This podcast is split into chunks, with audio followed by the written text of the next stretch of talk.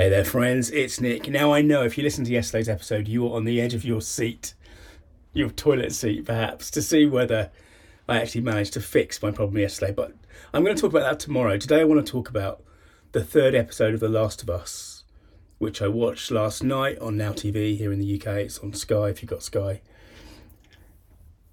And this is such a, I mean, it's such an interesting show to me.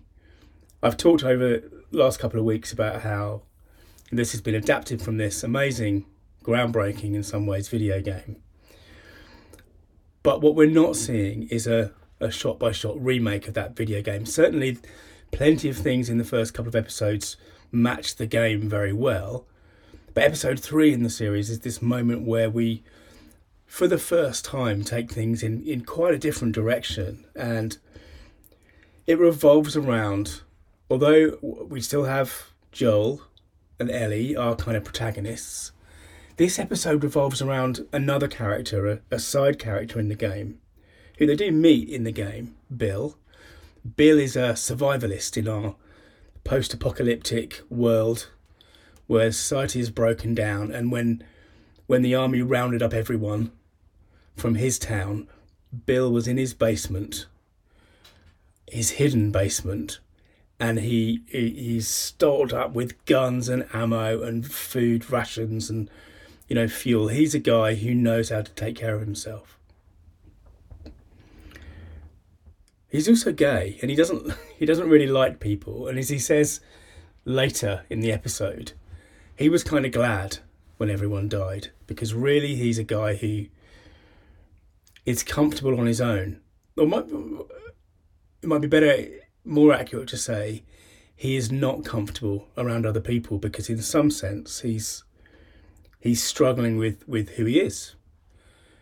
And what we get in the game is we get this this interaction. Joel and Ellie, they come to him. Joel knows him because they're looking for a car, and as as happens in a lot of sequences of the game, there's a series of challenges, a series of fights with infected to get to the point where we can have a car which also has a working battery and go on to the next section of the game.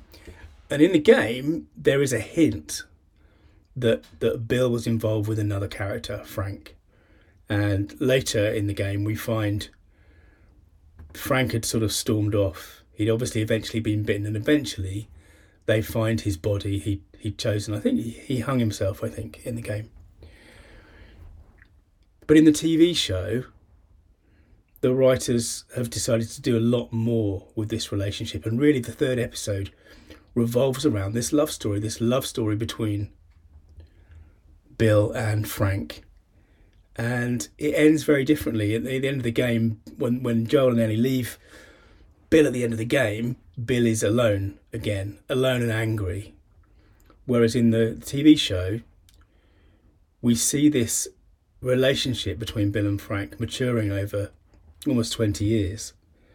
And it's a love story. And one of the things that's so, so interesting about it, I suppose, is that it's the kind of love we don't often see on television. It's not romance. It's not that first thrill.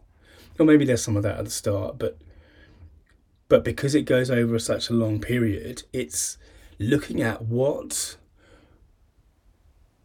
at what romance turns into. Because we all know that that excitement, that excitement of that first look or that first touch or that, you know, that sense of possibility.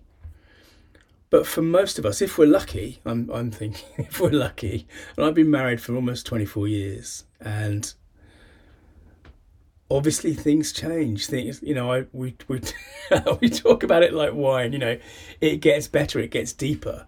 Of course, of course, you don't have the that thrill of romance in the same way. What you have is something that matures into something that's much deeper, and that the the T V show is showing that. It's showing that sense of relationship, and there are lots of wonderful moments. There are some good gags in there as well. Uh, the characters are played by Nick Offerman, who you may know from Parks and Recreation, and oh, I'm blanking on the name of the actor who plays Frank. Brilliant actor. He played the hotel manager in the first season of The White Lotus. Uh, really good, good actor. Again, both of these guys. What's interesting is both of these guys, uh, excellent comic actors. And I've, I've mentioned before probably that the thing about comedians, I think, is that they, they make great actors, because to me, comedy is so much harder than straight acting.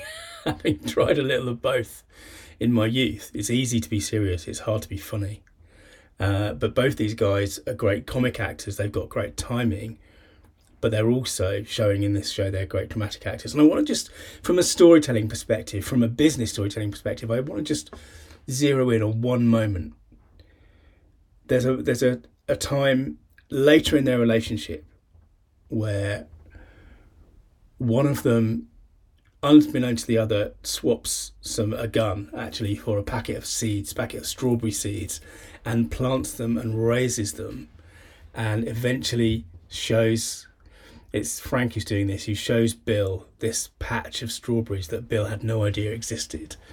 And there's this moment where they are both, they are taking a strawberry. And you can imagine that, you know, it's been, you know, it's been years, decades almost, since they've been able to have that.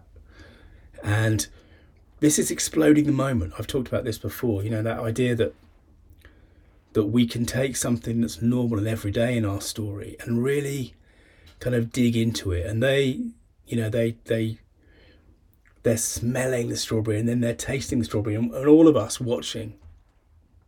You know, my mouth is watering now as I talk about it. And it's the it's the way the storytellers and the actors in this case take a thing that is everyday and simple to us and really dig into it and show us the magic of it. And of course we can do that in in business storytelling. We do that with, with clients sometimes. If we want to emphasize something or set something up, it's it's it's like the equivalent of slowing down time. I do that in my, my novels sometimes. You know, there's a moment where there's a fight or something, and we want to slow down that experience. In fact, in, you know, you could argue that that, you know, novel writing, certainly the kind of novel writing I do, is about speeding up the mundane stuff and really focusing in and, and stretching out the, the drama, those moments of action. And it's a really useful technique, exploding the moment. It's um, something I learned from my friend Sally, who's a uh, uh, creative writing teacher in the in the U S. She's the one who turned me on to that phrase. And I love it because because it's so evocative, just like eating the strawberries. And just to finish off, I've been listening to H B O. I've also got a podcast going out after every show with the creators, with, with um, Neil Druckmann and his co co-creator.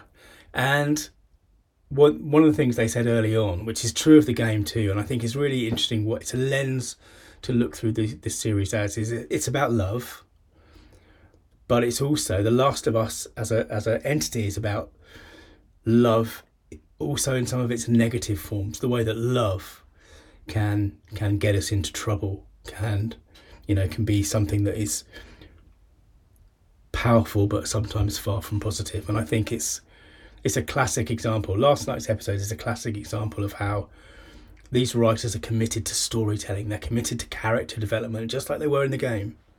And, you know, this is the stuff, this is the stuff that helps make our stories mean business. Thanks for listening. If you want to dig deeper into the stuff that I do, search online for story dot business. Bye now.